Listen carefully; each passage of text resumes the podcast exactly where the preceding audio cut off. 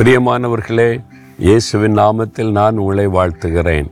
இன்றைக்கு ஒரு முக்கியமான நாள். என்ன நாள்னு தெரியுமா? மதர்ஸ் டே அன்னையர் தினம். அதாவது நம்முடைய தாயை நாம் நினைத்து ஆண்டவரை துதிக்க வேண்டிய ஒரு நாள். நம்முடைய தாயாருக்காக ஆண்டவருக்கு நன்றி சொல்லி மகிழ வேண்டிய ஒரு நாள். அவங்க உயிரோடு இருந்தால் அவங்கள சந்தோஷப்படுத்தி மகிழ்விக்கிற ஒரு நாள்.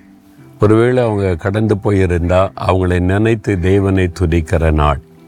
என் தாயாரை நான் நினைக்கிறேன். நான் இன்றைக்கு உயிரோடு இருக்க காரணம் என் தாயார். அவருடைய கண்ணீரின் ஜபம் அவருடைய விசுவாசம். நீங்கள் அறிந்திருக்கிறபடி நாங்கள் ரொம்ப பக்தி உள்ள இந்து குடும்பத்தை சார்ந்தவர்கள். பதினாலு வயசில் நான் வியாதிப்பட்டு சாக கடந்தேன் மரணப்படுக்கையில்.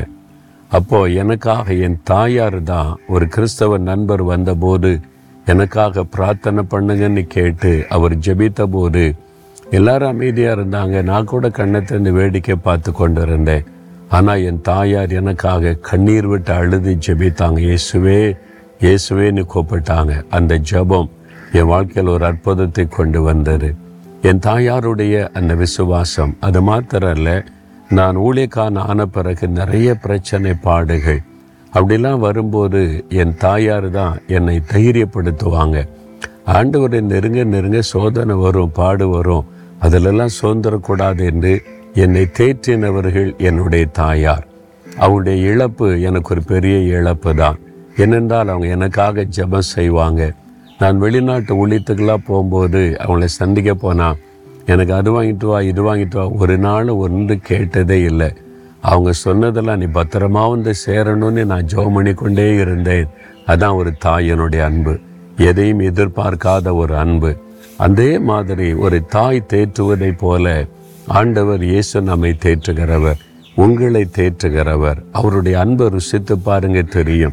சில சமயம் நான் தனிமையில் முழங்கால் படியிட்டு ஊழியத்தில் இதில் வரக்கூடிய நெருக்கங்கள் நிமித்தம் அப்படியே கண்ணீர் வடிக்கும்போது ஒரு கரம் என் தோளின் மேல் அமருவதை நான் உணர்ந்திருக்கிறேன். இயேசு என் அருகில் நெருங்கி வந்து ஏன் அழுகிற? நான் உனக்கு இருக்கிறேன். நீ அழக்கூடாது. நான் உனக்கு இருக்கிறேன்னு சொல்லி என்னை தைரியப்படுத்தி ஆறுதல் படுத்துவதை எத்தனையோ முறை நான் உணர்ந்திருக்கிறேன். நீங்கள் கூட உணர்ந்திருக்கிறீங்கல்ல? நீங்கள் அப்படியே கண்ணீர் வடிக்கும் போது ஆண்டவர் உங்களோடு பேசுவதை உணர்ந்திருக்கிறீங்க. வசனத்தின் மூலம் பேசுவதை உணர்ந்திருக்கிறீங்க. அவருடைய பிரசன்னம் இறங்குவதை உணர்ந்திருக்கிறீங்க. அதுதான் ஒரு தாயை போல தேற்றுகிற இயேசு.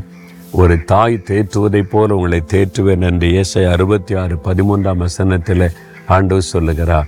இன்றைக்கு உங்களை தேற்றுகிறார். என் மகனே ஏன் அழுகிற? என் மகளே நீ ஏன் அழுகிறாய்? நான் இருக்கிற உனக்கு. அப்படின்னு உங்களை தேற்றி கொண்டு இருக்கிறார் உங்கள் பக்கத்தில் நிற்கிறார். உங்களை அரவணைத்து கொள்ளுகிறார். ஒரு தாய் தான் உரிமையோடு தன் குழந்தையை அணைத்து கொண்டு கண்ணீர் வடிக்கும் ஒரு மடியிலே வைத்து ஆறுதல் சொல்லக்கூடிய ஒரு இருதயம் கொண்டவர்கள். அதே மாதிரி இயேசு உங்களை இன்றைக்கு அணைத்து கொண்டு என் மகனை அழாதே.